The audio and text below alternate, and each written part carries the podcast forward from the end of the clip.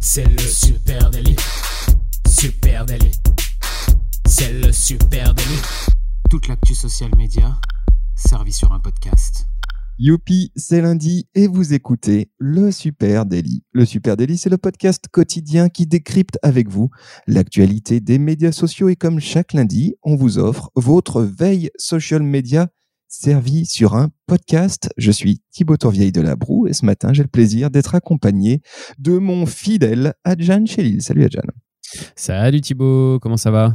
Ça va bien. Est-ce que ça va dans ton petit confinement croix-roussien? Tout se passe bien Oui, ça va. Bon, tu sais, la Croix-Rousse, c'est franchement pas les. On n'est pas les plus respectueux du confinement hein, dans ce quartier. Ouh là là. Ouh là là. Euh...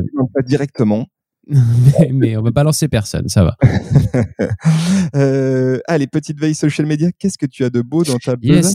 Eh ben, moi, je voulais commencer d'abord euh, par, euh, pour moi, l'image du week-end, euh, rapidement, mais en fait, hier soir, il s'est passé un événement assez fou dans le monde du sport qui a fait le tour des réseaux sociaux du monde. Je sais pas si tu as vu ça. C'est un Français en Formule 1, Romain Grosjean, qui a eu un accrochage et qui est sorti de la, de la route et qui a percuté une barrière de sécurité. Sa voiture a pris feu. Il a passé 28 secondes dans le feu avant de sortir de là. Et en fait, c'est fou comme les réseaux sociaux sont une caisse de résonance quand il se passe des, des choses comme ça, parce que tout simplement, simplement, moi, j'ai vu cette image passer de partout, que ce soit sur Facebook, sur Instagram, sur Snapchat, sur Twitter. C'est vraiment l'image qui a fait le, tour des réseaux sociaux et au niveau mondial, parce que la Formule 1 est un sport qui est suivi mondialement. Donc euh, voilà, je voulais juste dire un mot là-dessus parce que c'était euh, vraiment énorme comme, euh, comme, comme événement. Après, il faut dire que le barbecue était spectaculaire. Hein. Ah, c'était fou. C'est un miraculé.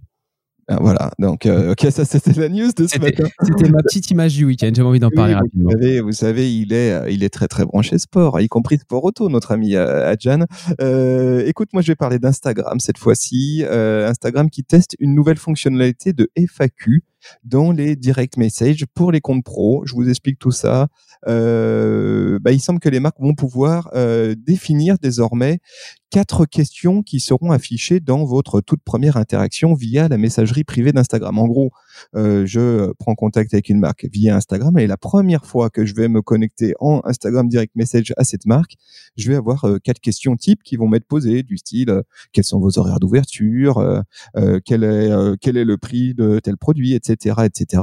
en gros, l'intérêt pour bah, pour les marques, hein, c'est d'augmenter encore davantage le conversationnel en messagerie privée et puis d'offrir pour les marques un moyen simple et automatisé de répondre aux questions les plus courantes. Finalement, ça ressemble beaucoup à ce qui existe déjà du côté euh, de Facebook et euh, Messenger, euh, et qui est, mais tu sais quand tu rattaches ton Messenger à ta page Facebook et que tu as la possibilité là aussi d'avoir le début d'une conversation avec un certain nombre de questions déjà ouvertes. Et ben là, c'est la même chose dans Instagram. Alors, rien de très surprenant parce qu'on en a déjà parlé ici au micro du Super Daily. Il y a évidemment cet énorme projet Facebook, euh, du groupe Facebook, de euh, rapprocher euh, ces différents systèmes de messagerie et y compris Messenger et son système de chat de, de Instagram Direct Message. Donc voilà, intéressant. Voilà, c'est c'est à venir. Je vous mets un screen capture pour que vous voyez à quoi ça, ça ressemble tout ça. Je vous le mets en note de cet épisode. Euh, c'est pas encore lancé, ça devrait plus tarder. Ouais, c'est un, un, petit chatbot, quoi une sorte de micro de chatbot, ouais, voilà. Bon, à, voir ce que ça donne, hein, parce que ces interactions-là, elles, euh, elles, ont un côté un peu prémâché, euh, qui, est, qui est pas forcément euh, euh passionnant, mais côté conso, ça permet parfois de gagner du temps. Hein, au lieu de taper ton message, voilà, un petit truc qui te dit ah, c'est quoi vos horaires, bon, tu cliques là, et puis tu as quelqu'un qui te répond. À voir, je sais pas, à voir à l'usage. Mais intéressant, intéressant. moi, je vais vous parler de Spotlight sur Snapchat. on peut dire que depuis le début de l'année 2020, bah, TikTok influence quand même beaucoup les autres plateformes. Et on avait déjà vu Instagram qui avait lancé la fonctionnalité, euh, le format Reels. Maintenant, c'est Snapchat qui lance euh, une fonctionnalité qui peut un petit peu ressembler à tout ça, qui s'appelle Spotlight. Euh, quand on parle de contenu de même format, hein, parce que Snapchat, c'est quand même largement un précurseur du format vertical vidéo. Mais là, il y a quelque chose de nouveau dans, cette, dans, dans le déploiement qu'ils font de leur fonctionnalité musicale. Le principe de Spotlight, c'est très simple. C'est un nouvel endroit dans l'application Snapchat qui va réunir les meilleurs snaps de la plateforme et euh, on peut retrouver n'importe qui, euh, n'importe quel utilisateur euh, à cet endroit. Donc on retrouvera les snaps les plus populaires c'est comme ça qu'ils seront choisis en fonction de, de l'engagement qu'il y aura dessus, de la visibilité, euh, du temps de lecture. Et, euh, et, ils peuvent être réalisés, je disais, par des créateurs de contenu, mais aussi par de simples utilisateurs. À la différence de, de l'application euh, chinoise TikTok, par contre, Snapchat diffuse sur, euh, sur Spotlight bah, tous les snaps et du coup des snaps privés aussi, mais qui pourront, qui seront pas ouverts aux commentaires publics. Et donc, euh, en gros, quelqu'un qui aura un compte privé, il pourra soumettre ses snaps à, la, à la fonctionnalité Spotlight. Et, et, Spotlight va réunir, du coup, c'est un endroit dans la plateforme, pour faire simple, qui va réunir tous les meilleurs snaps, ceux qui fonctionnent le mieux sur, sur la plateforme. Alors attention, ouais, une espèce de best-of de Snap. C'est ça, voilà. Et il y a une petite cerise sur le gâteau puisque euh, pour que les utilisateurs et créateurs de contenu bah, euh, participent et, partagent leur snap sur Spotlight, et eh bah, Snapchat s'engage à verser plus d'un million de dollars par jour jusqu'à la fin de l'année 2020 à ceux qui auront les créations les plus virales. Donc ça sera partagé hein, entre les euh, les différentes les différents snaps qui fonctionnent le plus chaque jour, mais c'est une énorme dotation et là on peut dire quelque chose d'assez simple, hein, c'est que Snapchat bah, veut récupérer les meilleurs créateurs de contenu sur sa plateforme alors que actuellement bah, on sait TikTok euh, remporte quand même euh, bien les suffrages au niveau des créateurs de contenu puisque c'est la plateforme qui permet d'avoir le plus rapidement du euh, disons une grosse communauté, de l'engagement, de la visibilité et peut-être d'avoir des partenariats avec des marques. Là, Snapchat, c'est de reprendre un petit peu la main sur les créateurs de contenu et du coup, il pose un million de dollars chaque jour pour pour les, les créateurs de contenu. Donc cette fonctionnalité elle est maintenant disponible dans déjà pas mal de pays. On la retrouve aux États-Unis, au Canada, en Australie, Nouvelle-Zélande, Royaume-Uni, Irlande, Norvège, Suède, Danemark, et puis bien sûr Allemagne et France. Donc, euh, si vous mettez à jour votre Snapchat, vous devrez euh, trouver ce, nouvel endroit de, la plateforme qui va réunir tous les meilleurs snaps. Voilà. Baston en ce moment autour des créateurs de contenu. Hein. C'est hein. impressionnant et je trouve que ça nous rappelle quelque chose que c'est ceux qui créent le contenu qui ont euh, les clés du coffre-fort, je trouve. C'est bah pas plateformes finalement hein, qui euh, décident. Et les plateformes aujourd'hui, elles sont euh, à la baston pour récupérer les meilleurs créateurs de contenu. Très très intéressant. Bah, en fait, plus il y a de plus il y a de plateformes en concurrence, plus euh, en fait les créateurs de contenu ils ont ils sont importants et ils ont le choix de pouvoir travailler sur telle ou telle plateforme. En fait, c'est eux qui ont les audiences, hein, c'est pas les ah Donc euh, à partir de là, ouais, très intéressant. Euh, peut-être un jour verra-t-on la même baston pour les marques. Hein. Tu vois des plateformes prêtes à payer certaines marques à fort engagement parce hmm. qu'il y a des marques qui sont créatrices de contenu aussi. C'est intéressant tout ça. Euh, allez, moi je vais parler de Facebook. Facebook qui sort une nouvelle application expérimentale aux États-Unis. On en avait déjà parlé hein, au micro du Super Daily. Facebook dispose d'une petite armée de développeurs et de designers dont le travail c'est de concevoir des applications social media expérimentale. Cette division, c'est une sorte de division fringe un peu. Hein. Euh, elle est aussi appelée le NPE. Ça fait très, euh, ça, très américain. C'est euh, un petit peu. Euh, et donc, ce groupe de recherche, ben, leur, leur, leur mission, hein, c'est de concevoir des applications social media. Et ils ont quasiment un, un bon euh, à l'échec, un droit à l'échec hein, qui leur a été donné par le groupe euh, Facebook et par euh, Mark Zuckerberg. Parce que l'objectif de ce groupe de, de recherche et développement de Facebook, eh bien, c'est tout simplement peut-être d'inventer le social media de demain. En tout cas, essayer de faire de la recherche expérimentale euh, sur des nouveaux formats. Qu'est-ce qui peut marcher? Alors la semaine dernière, ce groupe de recherche et développement a annoncé la sortie d'une toute nouvelle expérimentation qui s'appelle Egg. Egg comme E. Voilà, bon, Ok. est un peu étrange. Euh, mais Egg, c'est une application social media qui permet aux utilisateurs de créer des collages. Alors, ça a l'air assez euh, banal euh, comme ça, mais Egg te permet d'organiser des images, des gifs, des formes, du texte, etc. Tout ça dans des sortes de mood board, euh, format 9 16e. Bon, une espèce de gros collage comme ça. On se dit, c'est pas très révolutionnaire, mais c'est vachement intéressant, je trouve, l'approche. Alors, je vous mets le lien direct vers le communiqué de presse officiel de Facebook qui annonce la sortie de Egg. Explique que Egg a été inspiré par l'esprit brut et exploratoire des débuts d'Internet, les fameux gifs clignotants, euh, les livres d'or bariolés de l'époque, les pages web euh, perso clignotantes, un peu MySpace dans l'esprit. Euh, et ils expliquent qu'à l'époque, vous pouviez facilement créer des pages qui vous représentaient de manière unique. Il y avait quelque chose dans cette atmosphère qui était un peu étrange et merveilleux.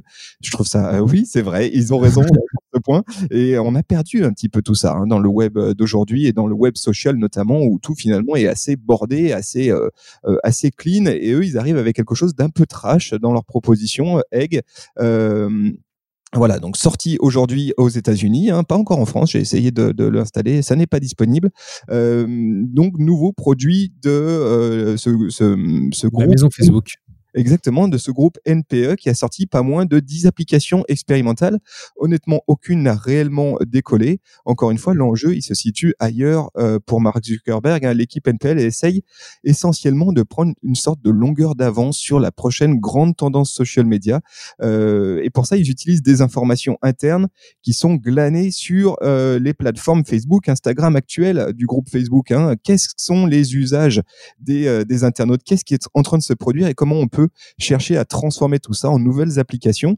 Du coup, c'est intéressant de regarder ce qui se passe du côté de NPE. Il est vraisemblable que c'est que toutes les applications, la dizaine d'applications qu'ils ont sorties, soient amenées à finir à la poubelle un jour ou l'autre. Mais par contre, elles posent les bases d'une recherche qu'on retrouvera sans doute peut-être un jour dans Instagram ou dans Facebook. Oui, puis j'imagine que dans ce qu'ils jettent euh, à la poubelle, il y a des choses qui doivent être euh, même un petit peu récupérées, recyclées à l'intérieur de Facebook. Il y a des euh, peut-être des technologies qu'ils inventent sur certaines applications qui montent, qui sont récupérées ensuite euh, pour Instagram, pour Facebook, euh, qui viennent nourrir euh, des plateformes plus, plus grosses, plus importantes. C'est exactement ça. Euh, moi, je voulais vous parler euh, ce matin aussi de Twitter et des comptes certifiés. Alors, je sais pas si tu te souviens, mais à la fin de l'année 2017, Twitter avait suspendu son programme de Oh là là, certification et de vérification des comptes. Ça, c'était l'affaire du siècle quasiment. Ah oui, il y avait une polémique qui avait éclaté avec des comptes d'extrême droite et de suprémacistes blancs euh, qui avaient été certifiés. Donc, euh, le but de la, de la certification était de permettre d'assurer à la base l'authenticité d'un compte d'intérêt public. Alors aujourd'hui, figure-toi, euh, Twitter compte euh, remettre le- les certifications à jour et sa procédure en route. Donc euh, Twitter s'apprête à relancer son programme. C'est Ils une grosse- une news hein, parce qu'ils sont nombreux là à, à- poireauter en disant mais c'est pas possible pourquoi je suis pas certifié? Je pense j'ai une pensée excuse-moi à Jen j'ai Ouais. une pensée pour les équipes d'Only Lyon qui qui se battent pour certifier le compte Only Lyon qui est clairement d'utilité publique et qui n'y parviennent pas Ouais, c'est clair, c'est clair. Euh, et Twitter a déclaré hein, que bah voilà, ça y est, ça allait arriver. Euh, il prévoit de, relancer la, vérification, y compris euh, un nouveau processus de demande publique au début de 2021.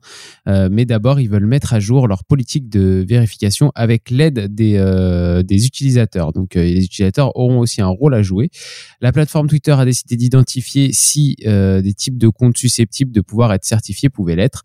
On retrouve d'abord dans les possibles comptes à certifier tous les comptes un peu gouvernementaux, donc les personnes qui font partie du gouvernement, les entités institutionnelles ou même les ambassadeurs ou encore porte-parole.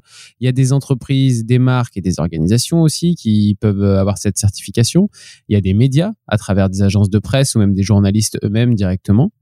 Euh, il y a tout le monde du divertissement, d'ailleurs, qu'il soit institutionnel ou euh, que ce soit des réelles personnes, je pense à des cinémas, des théâtres, euh, etc., etc. Il y a le monde du sport, bien sûr. Et puis, là où c'est un peu chaud, c'est il y a les activistes. Donc ça, c'est un peu plus compliqué à définir. Ils le définissent comme euh, des personnes influentes qui cherchent à informer le monde sur des causes socio-économiques, politiques et culturelles. Donc autant dire que cette catégorie-là, on sent déjà que ça risque d'être un petit peu la merde. Mais, euh, mais en tout cas, voilà, c'est une vraie volonté de Twitter de revenir avec ça. Ensuite, il y a des règles à respecter aussi. Il faut un profil euh, rempli entièrement avec photo de profil, bio, bannière. Euh, il faut avoir été connecté au moins une fois dans les six derniers mois. Donc, il faut un compte qui est actif. Il faut avoir une... PCR négatif non, pas encore. Il ne demande pas ça. Il faut avoir une adresse mail ou un numéro de téléphone confirmé relié à son compte Twitter. Et il faut avoir un compte surtout qui n'a pas été verrouillé pour avoir enfreint les règles Twitter au cours des six derniers mois. Donc, certains comptes, et c'est ça qui est intéressant aussi, euh, ne, pourront ne plus être certifiés. C'est-à-dire que, bah, je pense par exemple euh, à nos amis les, les amoureux des animaux. Tu vois, par exemple, on en a, on en connaît une nous, euh, au bureau qui, euh, qui a des, qui a des comptes pour pour son chien. Et bah, un compte Twitter de son chien, ne, même s'il devient très connu, ne pourra pas être certifié parce que les personnages fictifs ou les comptes d'animaux auront plus cette vérification, cette certification. Donc euh, c'est un choix de, de la marque. Et puis après, ce qui est intéressant, c'est qu'aussi on peut euh, perdre sa certification euh, une fois qu'on l'a déjà obtenue. C'est un gros changement, c'est-à-dire que c'est pas parce qu'on a eu une certification qu'on la garde euh, ad vitam aeternam. Donc par exemple, si vous mettez à changer votre nom sur Twitter, vous pouvez la perdre. Si vous usurpez l'identité de quelqu'un ou si vous respectez pas les règles de Twitter en publiant des tweets qui peuvent mener à une conduite un peu haineuse ou un comportement abusif ou une incitation à la haine, etc., etc., bah vous pouvez perdre votre certification. Ça peut être une, des punitions entre guillemets de Twitter, c'est de vous faire perdre cette certification. Donc euh, je trouve que c'est intéressant parce que euh, la possibilité d'enlever la certification, ça donne à Twitter un petit peu plus de poids et ça donne de l'importance à cette certification aussi. C'est pas quelque chose qu'on obtient comme ça et puis qu'on garde après. Euh, il faut faire attention. On a quand on a cette certification, en fait, on a une responsabilité quand on prend la parole sur le réseau, je trouve. Et c'est ça qui est intéressant avec le fait de pouvoir l'enlever. En tout cas, voilà, ça devrait arriver ça au début de l'année 2021. Et puis je trouve que de manière général, Twitter a toujours une grosse réflexion autour de la manière dont elle gère ce qui se passe sur sa plateforme. Elle a été euh, aussi en proie à beaucoup de critiques et de polémiques par le passé euh, autour de tout ça. Et on sent qu'aujourd'hui, bah, la plateforme, elle veut mieux réfléchir la manière dont elle modère le contenu et la manière dont, dont elle donne de l'importance à certaines personnes euh, sur sa plateforme. Ok, on va suivre ça de près dès janvier. Euh, allez, moi je vais finir avec Instagram. Instagram qui euh, annonce euh, des nouveautés concernant le contenu publicitaire et notamment les publicités, les branded content ads. Je ne sais pas si tu te souviens ce que c'est exactement les branded content ads. Ce sont ces publicités de contenu de marque, notamment qui relient en fait un compte influenceur, un compte privé, avec un compte d'annonceur, un compte de marque et qui permettent d'avoir ces petites mentions que vous avez déjà vues en haut d'un poste, un publication sponsorisée ou en partenariat avec euh, telle marque. Voilà, ça c'est des branded content ads et Instagram du coup euh, annonce des nouveautés, notamment le fait de permettre aux marques de créer des publicités directement sur le compte des influenceurs. Euh, c'est assez étonnant ce que ce que ah. propose Facebook, Instagram. Hein. Les branded content ads, elles ont été lancées l'année dernière pour permettre aux influenceurs eh bien d'identifier leurs publications quand elles sont sponsorisées par une marque. Et alors voilà, ça ressemble ça ressemble à des publications organiques de base. Hein, avec ce fameux partenariat payant avec euh, etc. Et la mise en œuvre aujourd'hui de ce type de publicité, c'était euh, jusqu'à présent plutôt fastidieux et un peu contraignant. Hein. Le contenu devait d'abord être obligatoirement publié en tant que publication organique par l'influenceur puis la marque passait par Instagram pour promouvoir la publication en tant que publicité. Donc il y avait besoin euh, d'abord de publier en organique et ensuite la marque pouvait mettre des billes en publicitaire pour euh, booster ce contenu-là. Instagram lance du coup un nouveau processus où les annonceurs eh ben, ils peuvent publier des publicités de contenu de marque sans que les influenceurs aient besoin de créer d'abord une publication organique. Donc en gros, on peut faire maintenant des dark posts, hein, ce qu'on appelle des dark posts, des posts qui n'apparaissent dans aucun feed, exclusivement publicitaires, qui sont des branded content ads. Hein. Donc avec cette nouvelle fonctionnalité, les marques elles pourront créer une annonce avec le propre compte, avec le compte du créateur, hein, de l'influenceur avec lequel elles travaillent, euh, et même publier au nom de l'influenceur en question, euh, sans que celui-ci ait à le faire. Bon, évidemment, il y a un principe d'approbation par l'influenceur ou l'influenceuse, mais c'est assez étonnant. Vraiment, on est dans un truc qui est poussé, un curseur qui est poussé jusqu'au bout, dans lequel un influenceur finit par louer ou à vendre momentanément son audience, l'accès à son audience par une marque, puisque ce n'est même plus lui qui publie le contenu, le contenu est publié directement par la marque elle-même. Ouais, je trouve ça presque presque dommage parce que dans après effectivement c'est peut-être un petit gain de temps etc mais je trouve ça presque presque dommage dans ce que ça représente le fait que ce soit plus l'influenceur lui-même le créateur qui crée son contenu et qui le poste. Là ça fait vraiment bon bah voilà on vient de louer un espace publicitaire sur ta sur ton compte et euh, on poste dessus et puis voilà quoi Ouais, alors évidemment, euh, ça c'est si on prend les choses à l'aune euh, avec un prisme qui est influenceuse, influenceur, mais pensons aussi à tous ces comptes même, à tous ces comptes de contenu qui sont pas forcément incarnés par un influenceur ou une influenceuse, euh, mais qui ont des audiences monumentales à monétiser. Ben là, forcément, hein, on voit bien ce qui va se produire. Hein. Tel compte de même, tel compte de contenu, tel compte de médias va pouvoir tout simplement louer son espace et juste se contenter d'approuver hein, les contenus de marque qui lui seront soumis. Exactement, intéressant, intéressant. En tout cas, euh, ça va peut-être changer quelques petites choses et, on va peut-être voir plus de posts comme ça, puisque jusqu'à aujourd'hui, on voyait aussi des influenceurs euh, réticents à vouloir utiliser cette notification en haut de leur post en collaboration avec telle marque. Peut-être que ça va changer quelques petites choses. C'est fort possible. Euh, les amis, c'était tout pour ce lundi. On espère que tout ça vous a plu. Venez en discuter avec nous sur les réseaux sociaux Supernatif.